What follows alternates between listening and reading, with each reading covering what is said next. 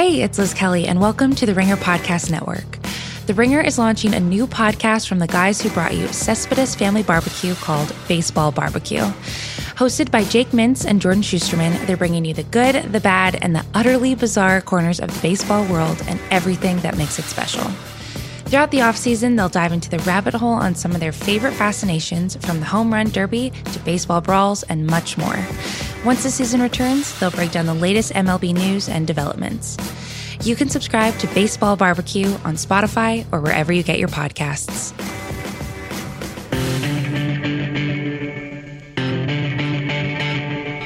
It's the Ringer NFL show, part of the Ringer Podcast Network. I am Kevin Clark, joined today by two very smart people Danny Kelly from the Ringer Draft Guru, Fantasy Football Guru, Football Guru. That's it. And Sheil Kapadia, NFL writer at The Athletic, one of my favorite people in the industry. We're going to, in a way, preview the season by doing prop bets. That's it. We're just going to go through the season prop bets are out now. Uh, a handful of sports books have released their early season props now that we know what the teams are. And we're just going to go through the ones I think touch on broader subjects. And we're going to just bang out what the 2020 season looks like from our perspective. Um, pretty easy thing. First of all, guys, how are you? Doing well. I'm good, Kevin. I, I, didn't know you got these from sports books. I thought you were like coming up with your own uh, your own prop bet. So now I was going to compliment you on doing a good job, but you took. I made up. I made up three of them. Okay. All right. Oh. And this is the first step towards me opening up a sports book. Oh, I want in on that. Yeah. and losing $70 million a year. I would, uh, I am not good at football gambling. And so I probably shouldn't say that on a gambling podcast. I don't do it. That's why I don't, that's why I don't partake other than the ethical issues of covering a league and being in a locker room and saying, Hey, I'm mad at you. I, the thing I always say is like, I don't want to bet on a game and then be in the locker room afterwards and yes. be, look at the middle linebacker and be like, I'm gonna, man, I'm so mad at you. I'm so mad at you. Like, what? Yeah. What is that? That seems like a dead end. If you did do that and wrote about it, I would read it though. I'm just. It'd be the last thing I ever wrote, yeah. and the last thing you'll ever read of mine. All right, but let's get to the prop bets and sort of lay it out here. All right, this one I did make up. Over under yes. games played in front of fans. 0.5. Danny Kelly, start us off. You seem eager to answer this question. I'm taking the under on this. So I, I think that there I think there's just gonna be a bunch of games at neutral sites. I don't think they're gonna have fans. There's all these there's all this talk right now about putting fans like six feet away from each other or having a, a seat separating each other at games. I just think I mean, it, it's that's just not going to work. That's not going to be a realistic like scenario. I think that's going to work, and I think it's going to all be they're gonna have a hard enough time getting all the players tested and all that. Yeah, that's just where I am. I, I am guessing all, the whole season will be just these empty stadiums. I did see a photo the other day of a Georgia Tech game during the Spanish flu. I saw and it that. looked really creepy. Everybody had masks on. Some people just t- took their mask off just to you know sneak a beer or whatever. But it was a really creepy photo. Um, I will say this: so a lot of the talk about social distance fans essentially uh, what you're describing that's that's happened at the college level and the reason for that is probably i think there's some donors or whatever who want to get in or, or you know guys who haven't missed a game in 90 years or whatever and i think that there's um I understand the modeling for it and all that stuff. the South Carolina athletic director said they've thought about what would happen if you had less than thirty thousand fans and in the you know, the eighty thousand seat stadium and everybody was spread out. I just don't think that's that's realistic. I, I'm with you, Danny. I just don't think that that any of that in 2020 is going to happen. But beyond that, I don't see the need for the NFL necessarily to do that. I mean, unless unless they wanted to charge just a massive premium and then had like you know the people who used to have suites are now just sitting in the stands six feet apart from everybody else. Everyone has their own section. I, yeah. I just feel like that's if we're still dealing with problems in 2021, I feel like that's when you start thinking about that stuff.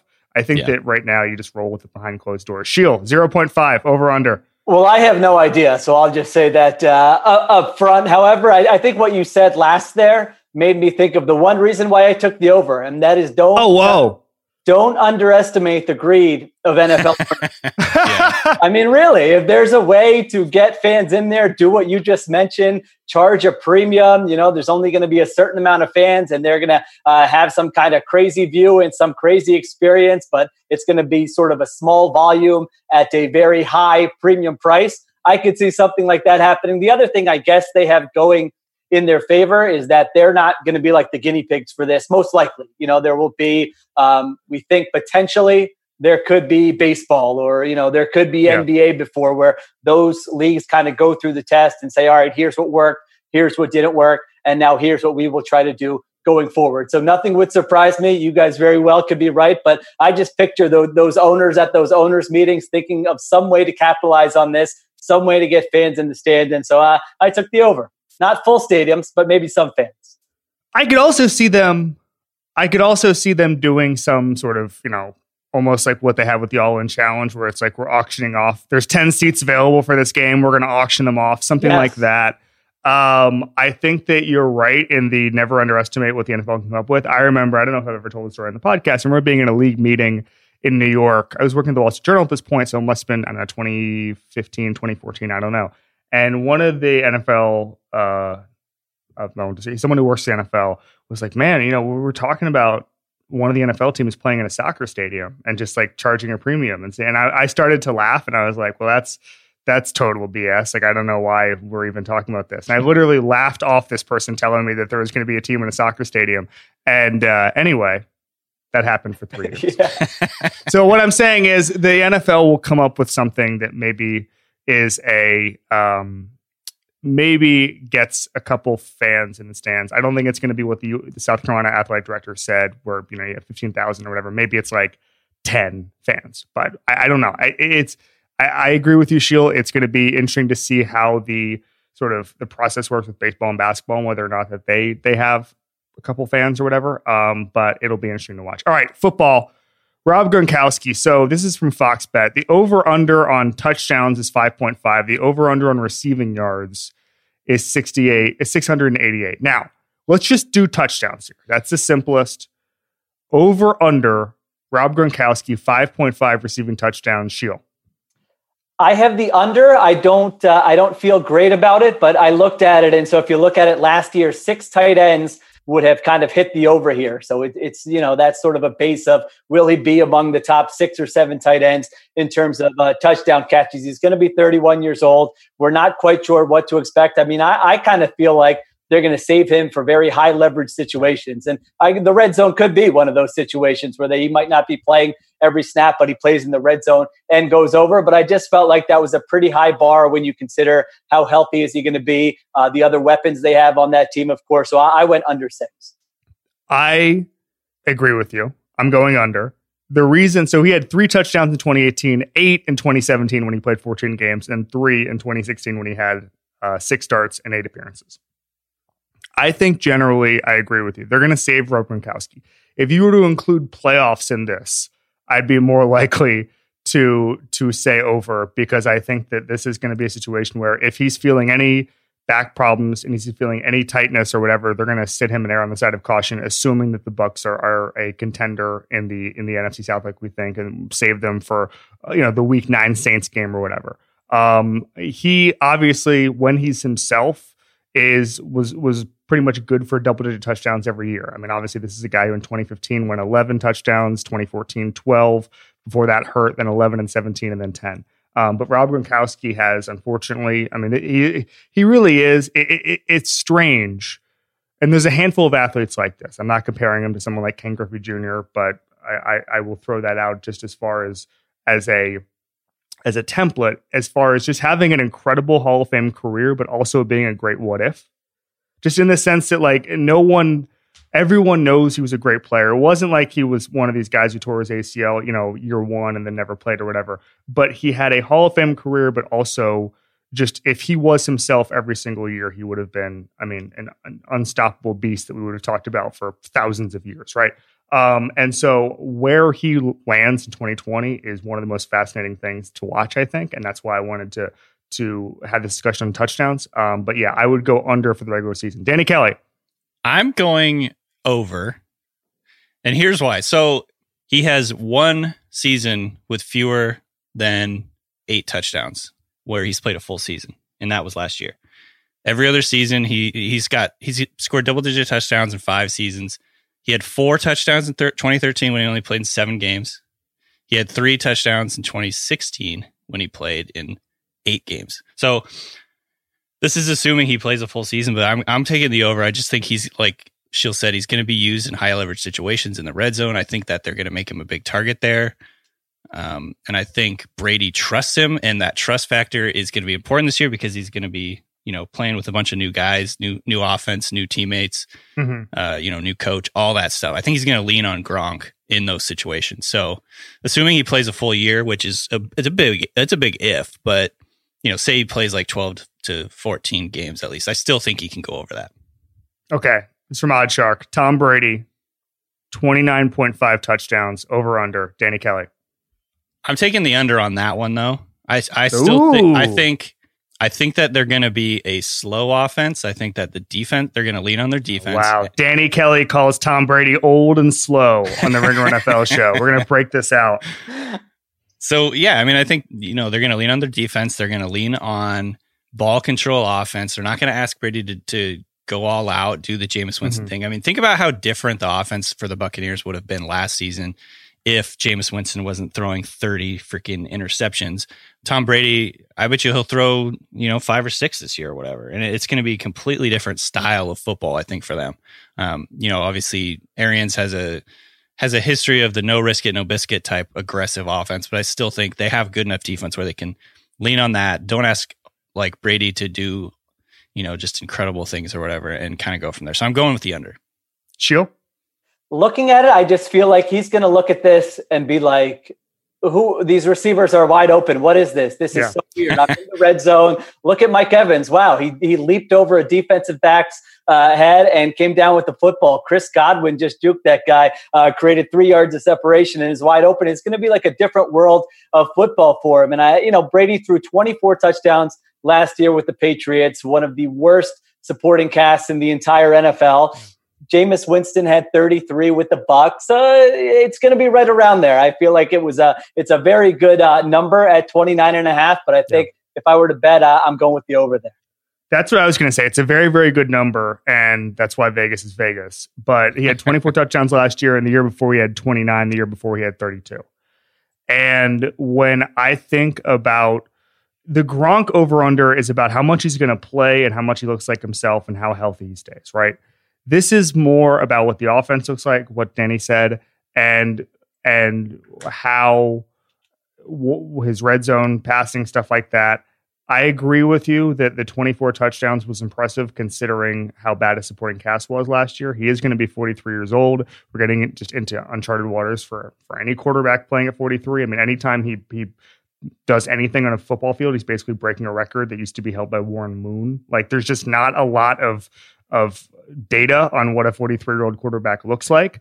Um, ha- I think it's going to be right around there. I'm going to go slightly over. I think the number ends up being something like 28. I think it goes slightly under. Sorry. Um, did I say over or under? You said over. Okay, sorry. I'm going to go slightly under. I think okay. it's going to be around 28. Um, all right, back on schedule, Danny.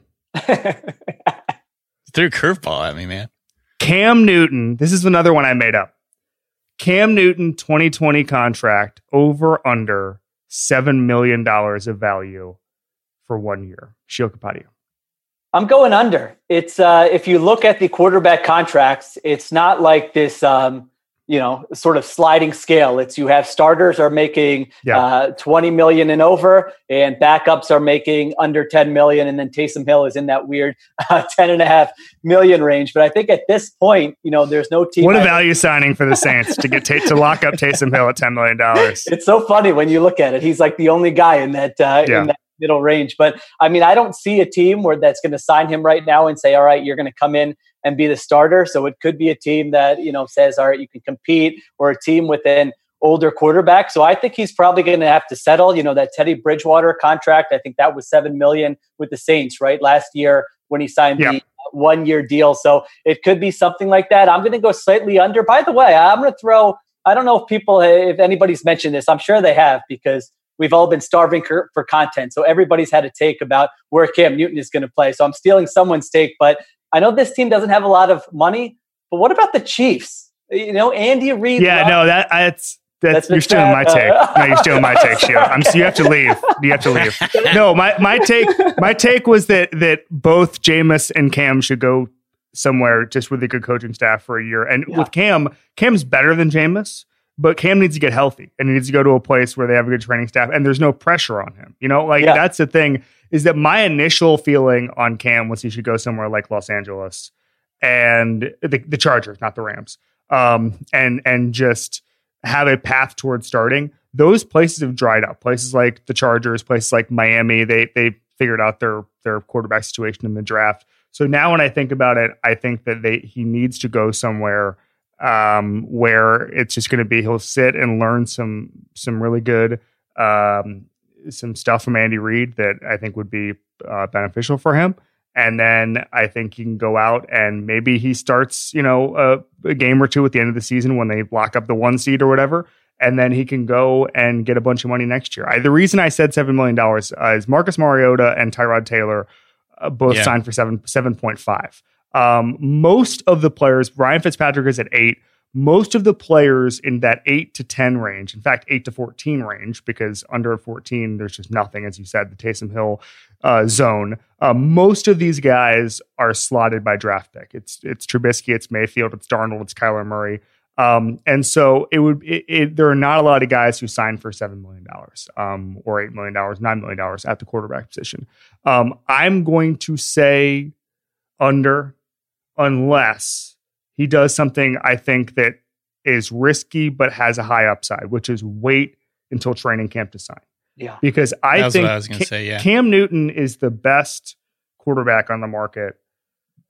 I would say not only on free agency, but also in in trade. I mean, if you, yeah, the, of the guys who are expendable right now, I'm trying to think. I, I think it's Cam Newton, and you think about something like the Sam Bradford trade a couple of years ago instead of a team having to panic and trade a first round pick, they can just sign Cam Newton for eight, nine million dollars. And there's some risk associated with that. And maybe if if there's a team that's that's going to say, "Hey, we're gonna we're gonna find another backup if you don't sign right now," um, maybe he jumps at that. But if I'm Cam Newton, I'm not going to lock myself into a bad situation on May 14th or May 15th. I'm going to wait and see, and that's the only path I see for him to get eight, nine, ten million dollars. Danny Kelly. Yeah, that's exactly what I was going to say. I think he that's I think that's what he's going to do. I think he's going to wait. I think he's going to see if one some team just abs like some some quarterback just absolutely craps the bed and is just yeah. if it, good. A team has to hate their quarterback competition yeah. a weekend yeah. of practice or an injury. I don't think Newton has any like goal of going in and being a backup and like rehabilitating his his you know market or whatever. I think he wants to be a starter right away.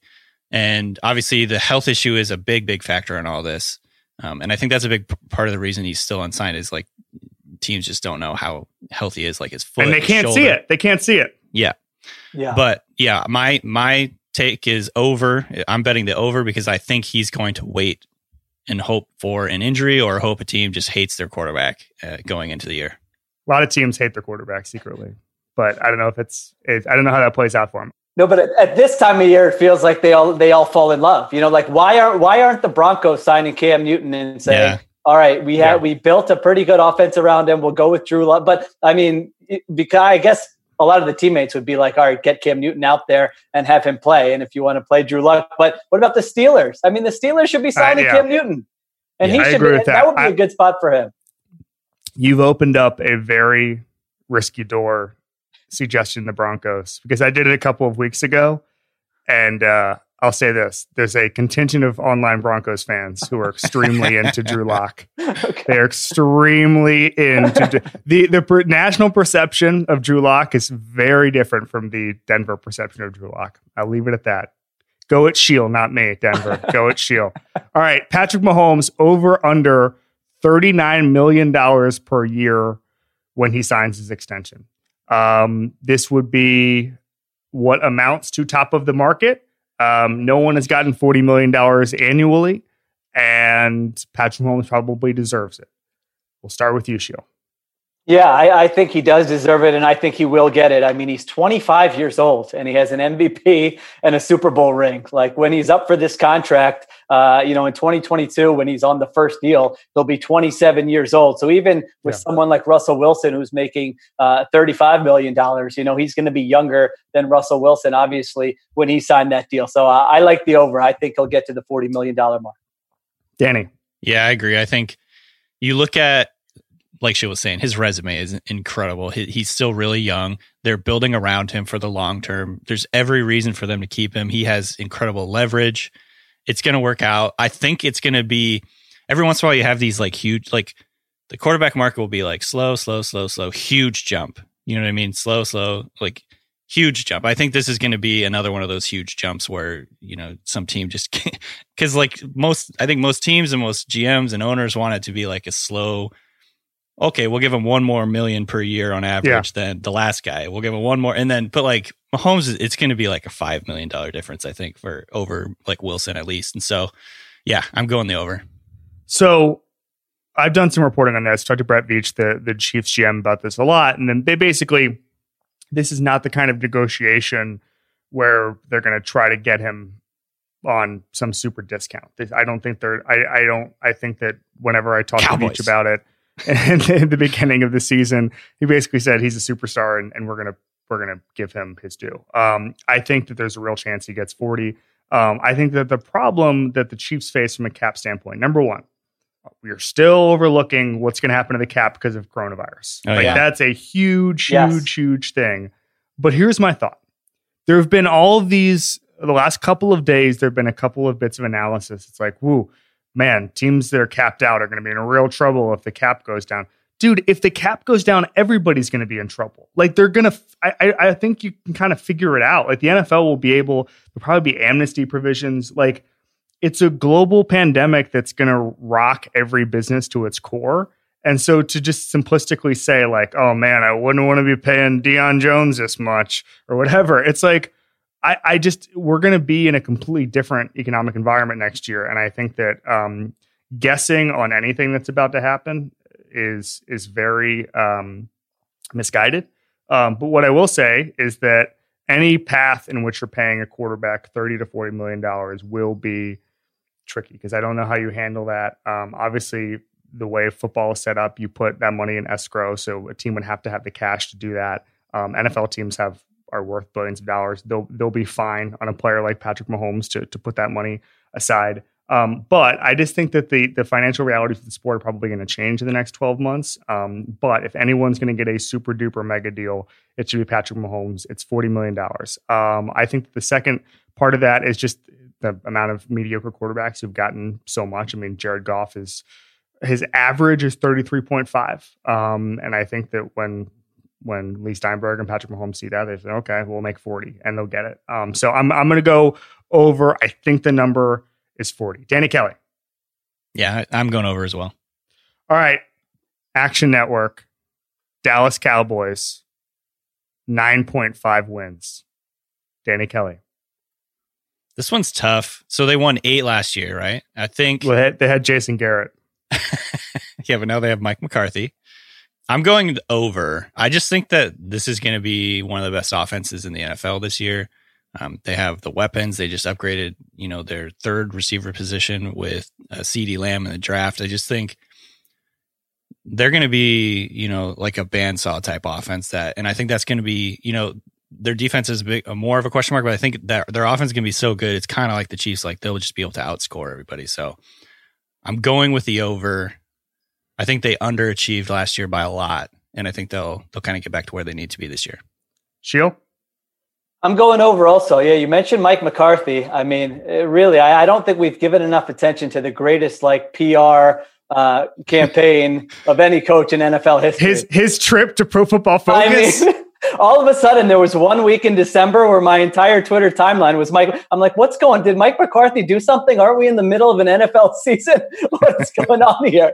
So uh, I don't. A, a couple a couple years ago, I was in Cincinnati for a Bengals practice, and I had to pick up a friend of mine at the Pro Football Focus offices. Then we were going to go to dinner, so I was just outside. And one thing I didn't know was I needed to tell every NFL reporter I was at Pro Football Focus in order to get a head coaching job yeah. next year. I had no idea. I had no idea this was the path. I think that's all it takes. But I, kind of agree with um, with Danny. You know, I, I do think that uh, not having Jason Garrett is a good thing. I feel like they really could. You know, I don't know if Mike. I know some people are big Mike McCarthy fans. I'm sort of in the we'll see what happens um, mode with him. I feel like if they knocked this hire out of the park with somebody, they could have really built something where they're really scary for um, the next stretch here. But I still think they're pretty good. We know offense is uh, more sticky than defense year over year. Mm-hmm. You have the you have the quarterback, you have the coach. I know they lost uh, the center Travis Frederick, but they've got a lot of the pieces back, and they were one and six in one score games last mm. year. So, you know, that's something that, you know, generally tends to regress. You can certainly point to coaching for that. And uh, I think they, they have a very talented team. I know they're the favorites in the NFC East, um, according to Vegas. So, yeah, I, I've got them over nine and a half. Can you give me an example of a a coach that would have been a home run hire, you think, with their personnel Sheil?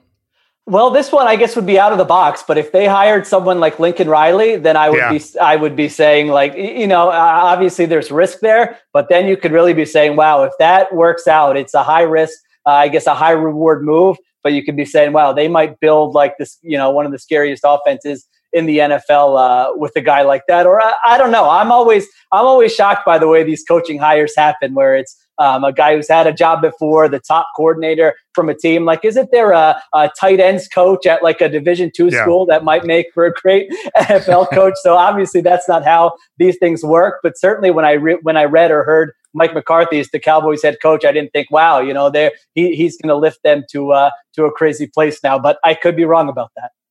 Yeah, I mean, there's been a lot of people I've talked to people who've said like the best coaches in America you know, it just from a scheme standpoint, are probably somewhere coaching eight on eight football in Kansas or something yeah. on Thursday. like that's there's a there's a a track you need to get on to be an NFL coach or a major college coach that not everybody gets on. Um, yes. Now, I think that the answer for me is over. I think that the the lockout year is interesting as a test case for how how this sort of coronavirus year is going to play out as far as no offseason goes. Um, saw a story the other day, uh, NFL Network had it, where they were just talking about how Jim Harbaugh was able to defy the odds and in 2011 get his team to the NFC Championship game despite not having an offseason to quote unquote build his culture. Um, I've gone back and forth on how this is going to work out. I think that the teams with just the most talent and most continuity are going to make the Super Bowl. That's why I think it's going to be the Ravens. I think it's probably going to be the Niners. I think the Saints are in the mix too. Um, but if any team can install a new coach and hit the ground running, it's it's going to be the Cowboys because they have a ton of talent and they they they they crush the draft and they they normally crush the draft. Quite frankly, that's the reason they have a lot of good players. And I think that it's going to be. I think this is the year of quick fixes for them. Um, I think Jason Garrett was a really really bad coach, and I think that it's it's going to be easy to improve that team. I don't think you necessarily need to do a complete teardown. I'm going over. Um, Sheil, you you are in Philadelphia. You are a, a Eagles expert. Do you have the Eagles winning the NFC East or the Cowboys?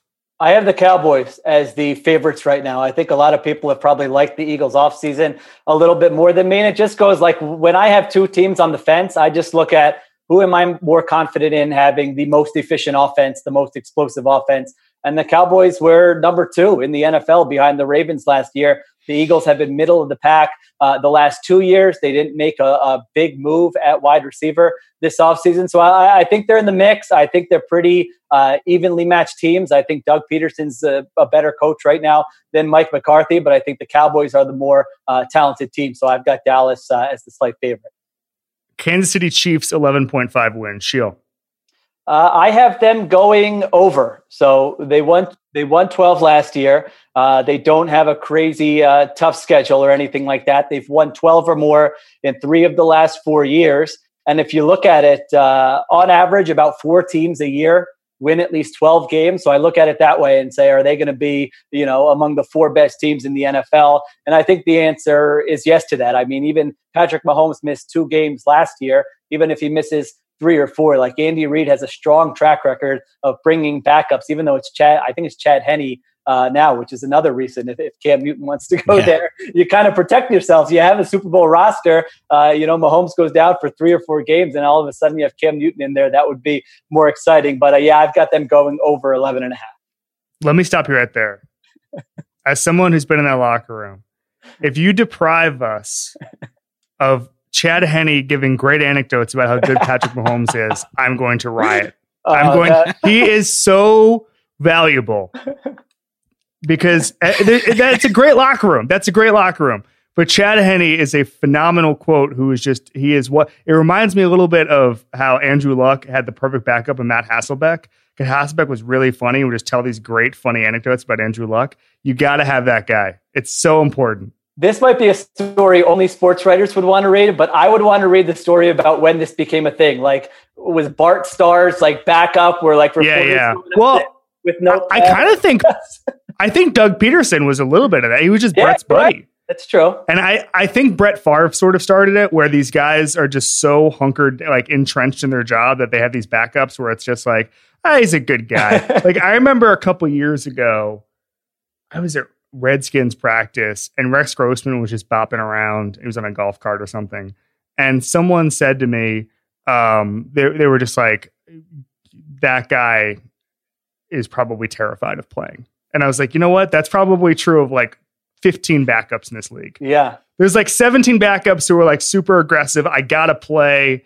I'm I'm staying ready. And there's there's a handful of guys who are just like, my God, if I ever got in, that's the end of everything. Yeah. Um, all right. Uh, Danny Kelly, 11.5, Kansas City Chiefs. I'm going I'm going over as well. Basically, Sheil stole my answers. Um, I think Mahomes is due for positive touchdown regression as well. Like he his touchdown rate uh, in 2018 was 8.6. It went down to 5.4 last year. He's playing hurt for a lot of the season. He missed two games, mm-hmm. plus he was hurt for you know another big chunk of the season. Tyreek Hill was out. If they can be healthy, I think he's gonna you know go back up towards where he was in 2018 in terms yeah. of his efficiency, touchdown efficiency, and all that. So I think he, I think their offense is going to turn back into kind of that really really scary group and i think they're gonna just yeah i think that that was a really interesting stat too from Sheil in terms of around four teams win 12 or 12 or more games um, i would definitely put them in in that group so um, yeah i'm going over with them as well yep i mean as long as mahomes is healthy this is this is gonna fly by i, I think there's gonna be some really crappy teams this year because I, I just don't think that i don't think anyone everyone's gonna ace this virtual offseason i'll say that and uh, I, I, think that that uh, I think there's there's going to be some really bad teams that the Chiefs are just going to feast on. Um, and aside from that, they're just really good. And they have continuity and they have the best player in football. So yeah, yeah. I'm I'm we're I'm hammering the over hypothetically. All right, last over under for team wins. And then we get to the player props. New York Jets, seven wins. Adam Gase, Danny Kelly. God. Uh, this one was very difficult for me. So they won seven games last year. Yeah. And so I'm taking the over very, very like I'm reticent to do it, but I'm taking the over. Um, the big biggest reason I think is you know, they they were very, very injured all of last year. Nothing went right for them basically the whole season. Um, you know, Darnold got mono. Some some of some of that was self inflicted, like hiring right. For sure. The mono was different. You know, I don't think they're a good team necessarily, but um, per Football Outsiders, Vince Verhei, the Jets weren't just the most injury struck team in 2019. They were the second most injured team we've ever found, and they wow. won. They won wow. seven games anyway. Um, I'm just going with the positive regression in that area. You know, I think that they didn't do enough this offseason for me to be like, oh, yeah, this is a team to watch out for. But I could see them winning eight games in a pretty wide open AFC East. So I'm very reticently taking the over. so I think that, as I said, some of that was self inflicted. Hiring Adam Gase is self inflicted. Uh, mono is not self-inflicted. I mean, it's bad, just bad Kinda. luck, right? Yeah, uh, it's just bad luck. Let's just not right. Let's right. not get into that particular. Let's not mono shame him. Yeah, uh, yeah, I was that's like the phrase I was looking for. Um, it was just bad luck, and so they kind of got hot at the end of the season. They've got some decent talent. I actually like Joe Douglas as a talent evaluator. Um, so I know you have a lot of familiarity. Him coming from Philadelphia, you know his his influence, obviously in Baltimore before that. I like Joe Douglas what he did in the draft. Um, is the Logan Ryan thing done yet? I don't think so. I think he went. I think that the Dolphins boarding and said he's wide open. Get get your offers in. He's re, he's reopening his recruitment. I think so. I don't know if he had the hats or what. I, I haven't Yeah, watched yeah. it. Uh, Yeah. He's just going to start posting notes apps things. They're like, this is my top five. Please respect my decision. This is great stuff. All right. So we don't know if Logan Ryan's going to be a Jet or a Dolphin or whatever. Um, but I think that I think that they win like eight games, I guess. I don't know. I, I just I, I I'm ready to believe anything with the Jets right now. I, I think that their GM is a lot better than their coach. Um, I'm still worried they're going to waste Sam Darnold's rookie contract. Um, that just seems like it's an inevitability at this point that they're not going to make the playoffs in that in that range, um, or at least in the range where you're really starting to talk contract, which would be after this season. Um, so yeah, I'm to go eight wins, I guess. Sheil.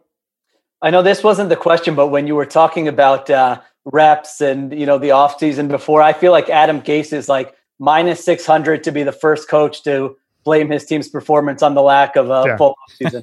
I mean, coaches are going to love do. I'm surprised they haven't started doing this yet. There's nothing coaches love to complain more about than like lack. You take away their practice time. And like that's it. I mean, you can make fun of their families, steal their wallets, but you take away their practice time, and it's on. And so I'm already like sick of that storyline, and it hasn't even begun yet. Where every coach is going to blame their team's performance on a lack. Like, sorry, I just had to. I just I, had, I also I, I also think that you know Sheil, You know how in training camp there's that thing where like on the third day the coach doesn't have performance, he just ends practice early. Is this going to be? Are we going to hear an anecdote about how just like Adam Gase just ended the Zoom? Go, everybody leave. Everybody press leave. We're done. I don't like this. No one's locked in. Everybody press leave. yeah, kicks them out. Yeah, get, kick, Yeah. Shut, shut down your computer. You're not Yeah, paying. you're attention. gone. You're, You're gone. out. You're, You're out. gone. You're out. You're out. I.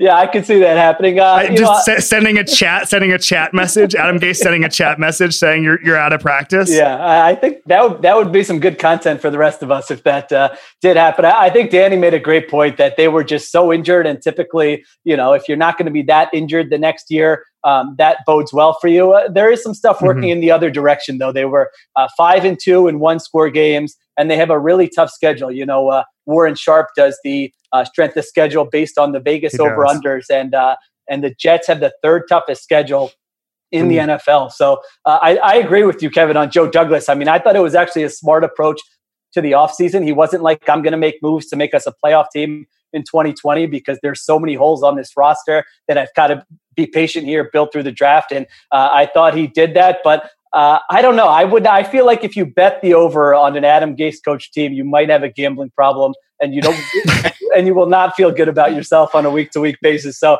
I'm just going to go with the under. I would much rather lose it and go with the under than uh, lose it when I'm going with the over. I would feel better about myself. I immediately I immediately regret my answer. So yeah.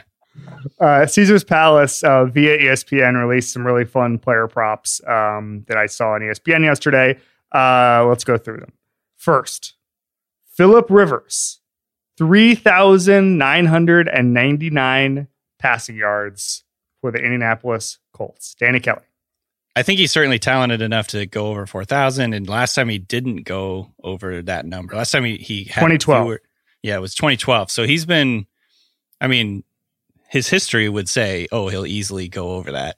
Um, however, I do think they are going to be a run heavy team, a very balanced team. I think Frank Reich is going to try and take the pressure off of him to do a lot of stuff. Um, you know, carry the offense and all that. That's why they traded up to get Jonathan Taylor. I think that's a big part of it. Jacoby Brissett last season had 2,900 yards on 447 attempts. That's another thing that would kind of like point to the under. However, I just think I'm going with the over. I I, I think Rivers' personality and Dan- Danny just spends five minutes arguing against it and then says I'm going for it because of his personality. Go ahead. because he wears a bolo tie. Yeah. And he's a guy coach in wears a- waiting. he's a coach in waiting at a local Alabama high school now. think a guy who wears a Drew, bolo Drew tie Brees, not- Drew Brees signed a like a in waiting job with NBC for millions of dollars, and Philip Rivers signed an in waiting job at an Alabama high school. Oh, man. All right, you're going over. My personal bias is is bleeding into this one. I probably do have a betting problem if I'm taking the over, but yeah, I'm taking the over. Sheil. Uh, I don't think the over is crazy. Like you said, I mean, he's uh, generally, I think, 11 of the past 12 seasons, he's thrown for uh, 4,000 or more. I think the point you brought up about the style of play that the Colts want to have on offense is really interesting because last year they were like one of the most run heavy teams in the NFL. Uh, that was obviously when their quarterback retired, what, a week before the season. The year before, with luck, uh, they were a lot more pass heavy. You know, I think they were top five or top seven or something. So I'm interested to see what direction they take that in. But, you know, you look at this, you would need to finish like, I think, among the top 10 quarterbacks in terms of passing yards to hit 4,000 so the smart play, I, I, think you're right, is under. I'm going to do what you did. I'm going to I'm going to give you all the reasons why it should be under, and then take. yes. Listen, that's what prop bets are about. You, you know, you got to.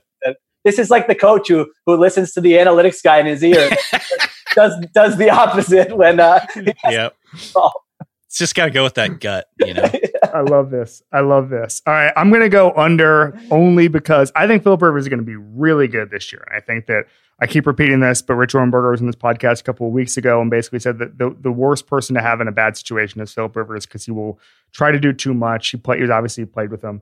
Um, he also played with Brady too. But he said, you know, Rivers will try to make things happen to a fault, and now he goes to a to a place I think with a better infrastructure.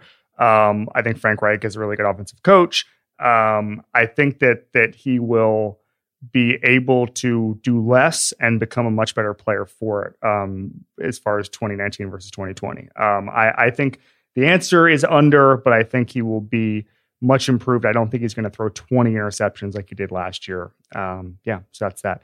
All right, next player prop Lamar Jackson, 935 rushing yards. Sheil Kapadia.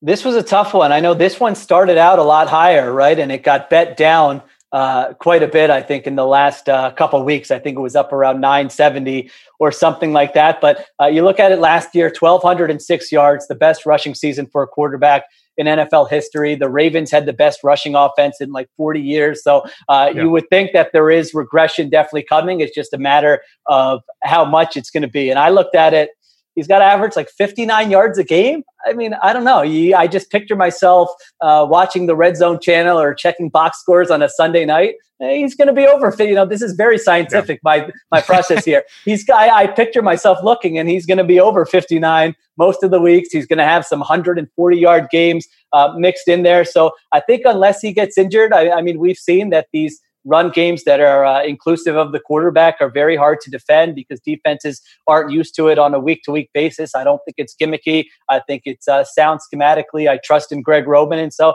uh, they've only lost one starter on offense. It was a very good one in uh, guard Marshall Yanda. Otherwise, they're bringing everyone back. They uh, drafted J.K. Dobbins. So I, I think it's going to be a good, a very good offense, one of the best. And I will go with the over. Danny Kelly. Yeah, I think so too. I, am going with the over. I, it again, like this is a tough one because um, I guess like logic would tell you they're going to try and protect him a little bit, and or I guess traditional, uh, you know, thinking would say they're going to try and protect him. They're going to try and like take the ball out of his hands, give it to J.K. Dobbins more, blah blah blah. But I don't think that they really necessarily adhere to traditional thinking and, and conservative thinking. They they know that Lamar Jackson's legs make them one of the most dangerous offenses in the NFL, and he showed an ability to avoid big hits for the most part. You know, he's a very slippery, you know, he jukes guys out of out of their feet, like out of their shoes in the open field. Like he's not taking a lot of big hits. He took a few big hits, but for the most mm-hmm. part, mm-hmm. he's he's done a good job protecting himself. I just think they're all in on this offense. They're all in on Lamar Jackson. I think they'll go for it. So he played eight games in 2018, his rookie season. He averaged 43 yards per uh, per game as a rusher. Last year, he averaged 80 yards per rush or per game as a rusher. It'll probably be somewhere in the middle, like Sheil was saying. But if he gets, uh, it'd be. I think he could pretty easily get over that, like 56. Did you say it was 56? Uh, 59, I think. So if he, if he gets 60, yeah, he he gets it. Yeah, I think he could pretty easily do that. So I'm taking the over. Um, I, I think they're going to lean into the skill set that he has and and avoid falling, you know, into that traditional thinking where you want to like do as much as you can to take, you know, to limit what he does as a runner.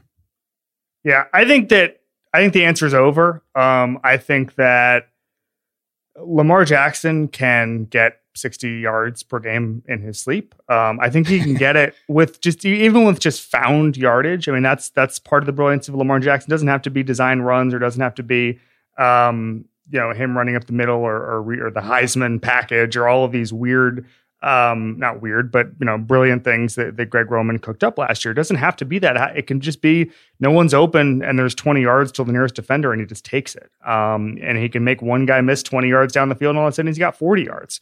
And I think that you know when I was down there in up there in Baltimore in uh, in January, they some of the guys, I think it was RG3 talked about this about how it's not just his acceleration, it's his deceleration, and it's the way that he can uh, control his movements so well that he can do he does not have to break tackles. Um, he can just force missed tackles. And i think that when that kind of stuff happens in the open field you're going to you're going to be able to to get 60 yards pretty easily. I mean listen we saw some of these 50 60 yard runs just you know on one play last year. So i think that the answer is over. I don't know if it's going to be 1200 yards but i i will never bet against Lamar ja- Lamar Jackson's ability to make people miss until I see it. Remember, right. he got he got twelve hundred and six yards on in fifteen games. Yeah, good point. yep. Yep. So I mean, he didn't even really max out, to be honest. So yeah, I was at the game he did not play where RG three started, and it was raining, and I uh, did not need to be there. I went yeah. to go see Lamar Jackson play, and then by the time I went there, he had they had locked up the division and he just yeah. they didn't play any starters. And I was like, okay, well, I guess I'll just sit here in this press box and watch RG3 in the rain. All right, Aaron Rodgers, uh, same number as Philip Rivers, 3,999 passing yards. Sheil Kapadia. Uh, I've got the under. I mean, I've enjoyed this offseason of the Packers just trolling him, not get, not getting him any help, drafting the quarterback in the first round, which I understood but then drafting the 247 pound running back, drafting the fullback in the third round, all these different things. I mean, they've done nothing to upgrade the passing talent on that team. And I, I, know I sound like a broken record, but that's just what I look at with, you know, how have these teams improved their passing games in the offseason? That's how I judge whether they're going to be improved or not. So it sounds like they want to be even uh, more run heavy than they were last year. And um, I don't see the weapons around him that would suggest that he can sort of upgrade from what he was last year. You throw his age in there, 36. Injuries are always going to be uh, an issue. So I've got the under with Aaron Rodgers passing yards. So he had 4,002 last year.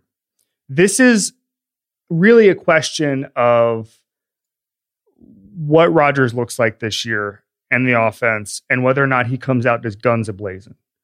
And, and he comes out and he's super motivated or whatever I actually think it might be over.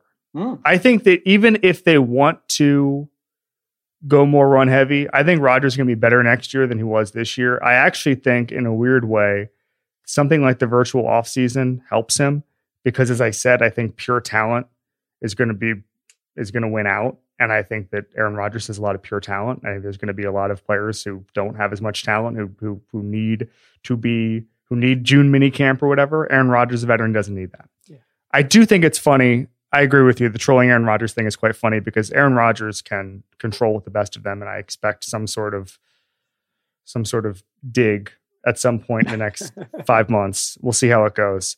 But um, I think that from a a scheme standpoint, they're they're obviously trying to go more 49ers, but that might be more of a 2021, 2022 type thing. I think in 2020, it's still Aaron Rodgers' team. I think he comes out super motivated. And I think that the again, the just the the talent wins out. I'm in on Rodgers for for the short term. I'm going over. Danny Kelly.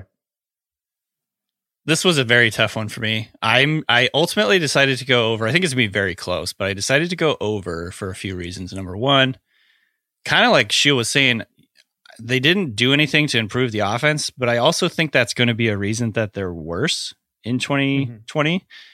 Last year, the Packers went eight and one in one score games. So they were in a lot of really, mm-hmm. really close games. They were sixth in the NFL in time of possession for while they were leading. So in those games, they were trying to, you know, slow the game down, lean on the run game, you know, limit possessions, all that. They were the second slowest offense in the second half of games last year. Mm-hmm. So if you think the 49ers are going to be as good or better, you know, next year and have a lot of leads and, and, all that, then I think taking the under definitely makes sense. But if you think that they're going to be trailing in more games and having to kind of speed things up in the second half, play from behind a lot more, um, that's kind of where I went with this one. I think he might end up throwing the ball more just and speeding up the offense because they're going to be, you know, trying to come from behind a little bit more. I think they got a little bit lucky in those one score games last year. So it's not it's not an exact science. It's kind of more just like are they going to be able to control the games like they did last year? And I don't really think they will. So I think they'll be coming from behind more and, and trying to speed up and, and all that. So I think he goes over slightly. All right. Last from Caesars, Drew Lock, 20 passing touchdowns. Danny Kelly. this one's tough. So if you look at his pace over the whatever how many games he played last year, he would have gone over. Uh, they did a lot to improve his offense around him. Jerry Jeudy, KJ Hamler, I think obviously those two are, are um, rookies, but I think they'll have an effect in the offense overall. Um, zero. So a, a, lot of this also has to do with the, do you think he's going to start the whole season? I do think he will. Um, last year, zero 16 game starters threw for 20 or through uh, fewer than 20 touchdowns. Hmm. So Darnold in 13 games had 19. Stafford in eight games had 19. Brissett in 15 games had 18.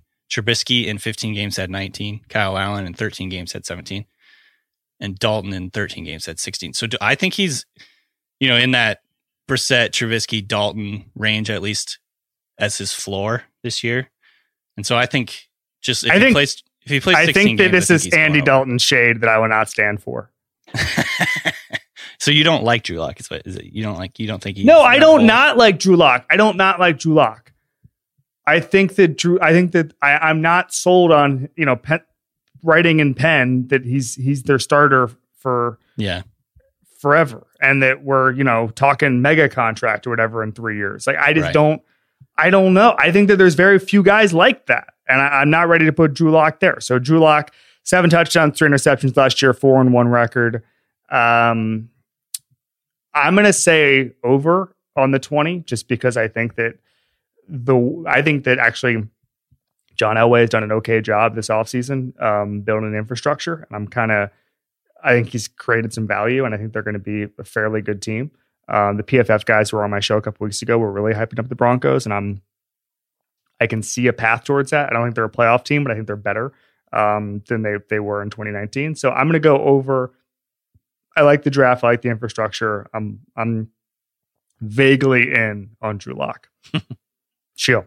Yeah, my uh I you know to not have 20 touchdown passes. There were 23 quarterbacks who had at least 20 touchdown passes last year. Yeah. So you would it's like Danny said either you're painting a scenario where he gets injured, he gets benched or he's like a total train wreck. And so, you know, I mean the bar is not high. You can be right you can be below average and throw for 21 uh, touchdowns. And that was kind of my point with the um, Cam Newton uh, comment earlier to Denver. It's not that I think Drew Lock stinks. I think you shouldn't read too much into a five game sample. And I really like the infrastructure. I mean, uh, this receiving corps is good. It's sort of a lesser extent to what the Bills did. We're like, the Bills built this offense this year. We're like, if Josh Allen cannot be good in this offense this year, then I mean, you, you should have a good opinion of him one way or another after this season. The Broncos aren't quite to that extent, but still, uh, I'm a big Courtland Sutton fan. I thought Jerry Jeudy was the best wide receiver in the draft. I like their second round pick of KJ Hamler. The offensive line isn't isn't great, but uh, you know they've got some upgrades there. So I feel like the pieces are in place for them to be a very competitive team, I would just get some insurance where, hey, in case Drew Lock gets injured, in case he's not what he looked like after five games last year, let's make sure we have another option at quarterback in case we do want to make a playoff run. I think they're going to be more aggressive than they were last year. They've talked about that uh, quite a bit. So uh, I've got him over 20 touchdowns. All right. This is from Bet Online. Joe Burrow, 24 and a half touchdowns. Sheil. I'm all in on every over with Joe Burrow. I think. Yeah, yeah. I think, I think he's going to have one of the the best uh, seasons of a rookie quarterback in NFL history. I know the offensive line is not great, but he his pocket movement is just uh, beauty to watch where he can just avoid rushers left and right. His accuracy is off the charts. And I love their skill position players. I mean, Tyler Boyd, I think, is one of like the most underrated receivers in the yeah. NFL. I think with Burrow, he's going to have a big season. If AJ Green comes back, you got Tee Higgins, Joe Mixon is really good. So uh, listen, I've been wrong with these uh, hot takes before. Certainly, the offensive line, the offensive line could make me look terrible, but I'm I'm going all overs on Joe Burrow. I think he's going to be really good right away. Okay, so first of all, it's not a hot take if you believe it. Yeah, I just I just want to get that out of the way. I think that what the Bengals have done is really good. I think that the the team building job they've done is admirable. To you know, Burrow is at his best when you just get four or five guys out into a route and just find the mismatches. And I think with Tee Higgins, uh, with Boyd, with AJ Green, he's going to have that. Um, I agree with you. I'm going to hit the over too. I'm not all in on every over metric like you are. Um, I'm not ready to move to Cincinnati and just jump on the bandwagon, but I think he's going to be really good uh, year one. I'm going over. Danny Kelly. I'll do the contrarian and just say under. Um, the contrarian on this podcast, I suppose, on, on and go under. I'll say he's going to have 24 touchdowns. Just sneak right wow. in on the under. Um, what a um, hater. So no, I'm not. I'm not a hater. I, I I looked at what Kyler Murray did last year. You know, offensive rookie of the year, came in and turned the Cardinals offense from one of the worst offenses in the NFL into a decently good offense. You know, like it was an, the biggest improvement for any team in the NFL. And he threw 20 touchdowns and had 12 interceptions. Mm-hmm. Widely considered an awesome rookie year. And he still only threw 20 touchdowns. So I'm just tempering, I guess, my expectations a little bit. I love Joe Burrow. Everything Sheil said, I think, is right on. Like, I'm totally in step with all that stuff, but I'm just kind of trying to temper it a little bit. Like, rookie quarterbacks struggle at times. And I mean, even like you know, even a guy like Russell Wilson, who turned into one of the best quarterbacks in the NFL, you know, he had his he took his lumps as a rookie for sure, and he you know he started 16 games as a rookie and threw 26 touchdowns. Um, so maybe that should be what I'm looking at um, instead. But I don't know. I'm just I, am tempering my expectations a little. Bit. Yeah, yeah. It's a, it's a high number. The the last ten years, the only rookies who would have hit the over on this are Russell Wilson and Baker Mayfield. So yeah, uh, if you're looking at it from that perspective, the the smart money is probably on the under. But listen, I've been I've been like I've been on the Joe Burrow bandwagon since like the Bengals got the first pick. I'm just like the offense is going to be good next year. So if I if I back down now, you know, I look like Luther. It's more about my image than uh, the bet here. Yeah. I thought the under was possible until Danny Kelly provided this bulletin board material. oh yeah, we got to send that. I'm going to send that to him right after this podcast. yeah, yeah, yeah. All right, quick hits to get us out of here. Uh, first coach fired, Sheil Kapadia. This is not a prop. This is just this is just odds and ends on bets. Uh, Matt Patricia. Yeah, he's the overwhelming favorite. Uh, Adam Gase is in in the mix here. Bill O'Brien's trained is in the mix. I just don't. I don't see a GM and coach getting fired mid-season. Yeah, I don't, yeah, I don't, I don't necessarily think. I, I, don't know. I don't know if Patricia or Gase. I, Doug Marrone is up there, and I think yeah. that's only because, um, for odds, I think that's only because he was rumored to almost be fired last year, or rumored to be fired last year, and I think that uh, I don't know. I think the Jaguars are taking playing a longer game. I don't know if they're going to get upset if they start 0 3 this year. Um, I'm going to go with Patricia only because I don't see a lot of options. And I also feel like the obvious choice is usually the best. Like, I mean, Jay Gruden, everyone saw the writing on the Jay Gruden wall last year. Um, and I'll be damned if he wasn't fired uh, fairly early into the season. Uh, Danny Kelly. Yeah, I mean, I think Patricia comes to mind for sure. The first, the two guys that I thought of and jotted down were Doug Marrone, and then maybe this is off the wall and, and a hot take, but Dan is Dan Quinn on no, that's a good one. Yeah, I think that's no, a good one. That's not that's not a hot take at all. Okay, yeah. if they if they really underwhelm and, and start slow, like they're way too good to be doing what they're doing. I feel like so. Yeah, I uh I think the Falcons are gonna be pretty good this year. I I think that there's I said this in the pod a couple weeks ago. I, I have a feeling that this is kind of an Occam's razor NFL season where the simplest the simplest route to being good is is the best route. And you have Matt Ryan, you have Julio Jones, you have some talent on both sides of the ball. You get healthy. Obviously, health is like you know the most important thing in football, aside from having a, a good quarterback, and um, maybe even more uh, important. But Um, I think that there's there's a real case to made the Falcons will be pretty good this year. Uh, yeah. Coach of the year, Danny Kelly. So the fewest games that a coach of the year has won in the last 20 years is 10. So we have to sort of look at the good teams who we think are going to be good teams, but kind of come out of nowhere. Maybe Frank Reich with the Colts. If they win like 10, 11 mm. games. Mm. Kingsbury, if the Cardinals win 10 plus games, he could be up there. Even maybe well, Vrabel. Yeah. Maybe Vrabel with the Titans. I'm going to go Mike McCarthy. Ooh. Because I, I think they they win some games this year. And yeah. I think people confuse that. I confuse Mike McCarthy being good with Jason Garrett being bad. Do you get what I'm saying? Like people are yeah. going to be like, "Wow, what a job by Mike McCarthy." Meanwhile, like there were a lot of we, you know, Mays and I made the the joke a lot last year, and it wasn't a joke that there were half the coaches in the league, maybe more, could have could have made that Cowboys team a serious serious playoff contender. Right. Um, and I think Mike McCarthy is that's a good one. is am, among that group. So I think they'll win some games, and the media will be like, "Wow, Mike McCarthy, that PFF trip really paid off."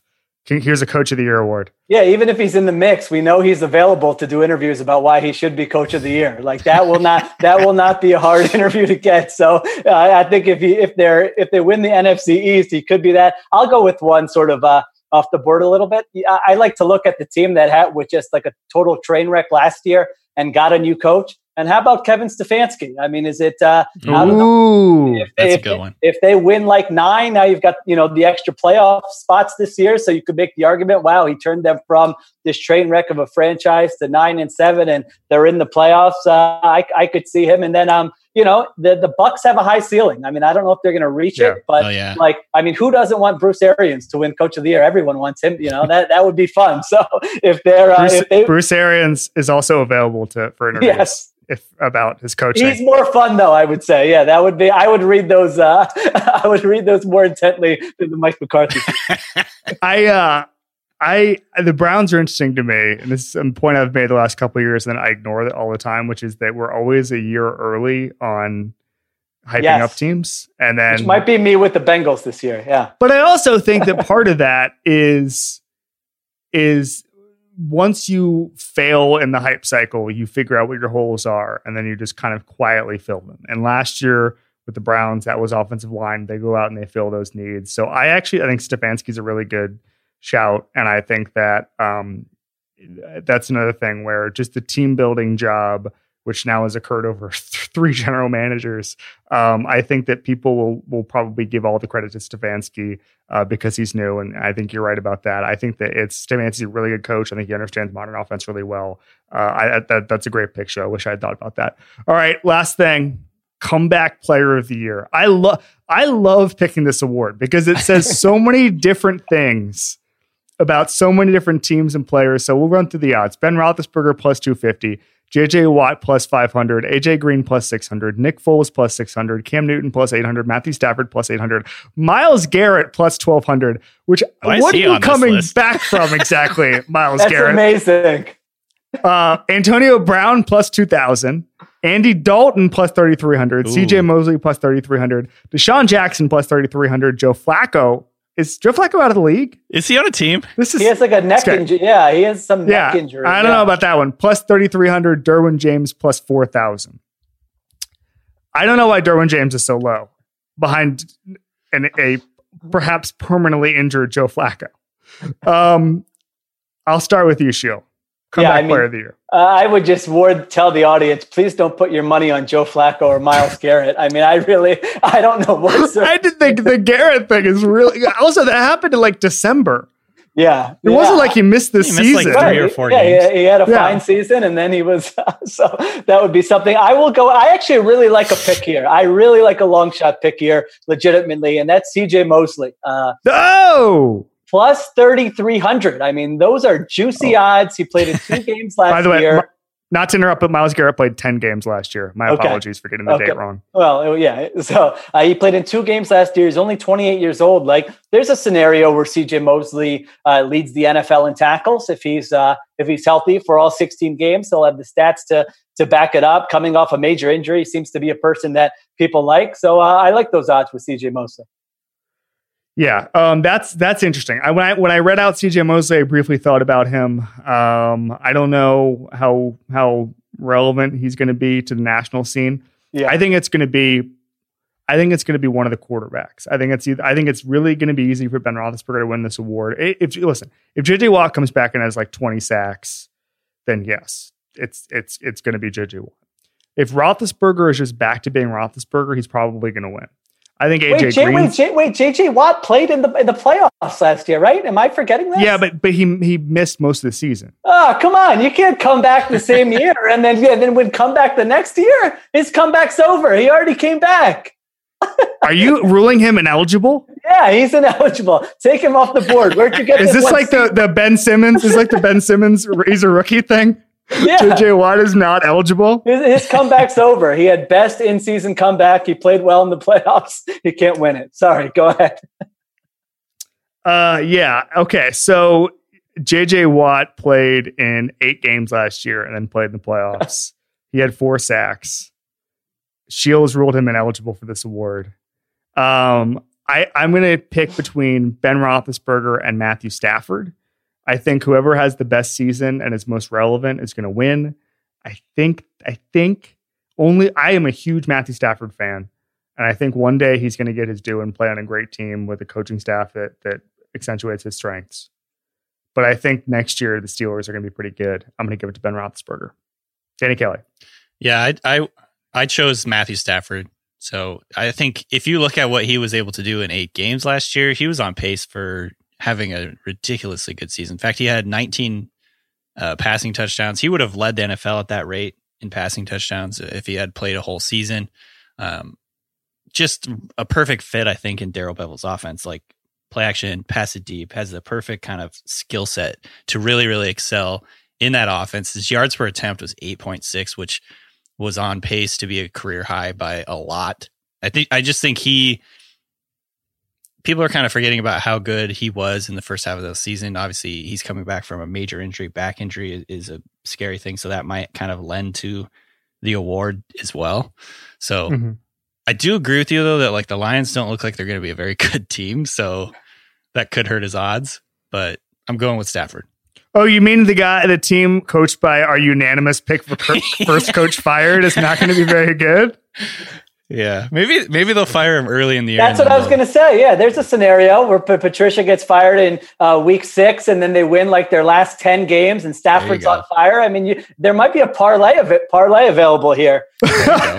Stafford comeback player of the year, Patricia first coach fired. Uh, now those are those would be better odds than CJ Mosley. I'm in on that. What a what a perfect way to end with the Patricia first coach fired and Matthew Stafford comeback player of the year parlay. I like it. This has been the Ringer NFL show, part of the Ringer Podcast Network. Danny Kelly, Sheil Kapadia, thanks for joining us.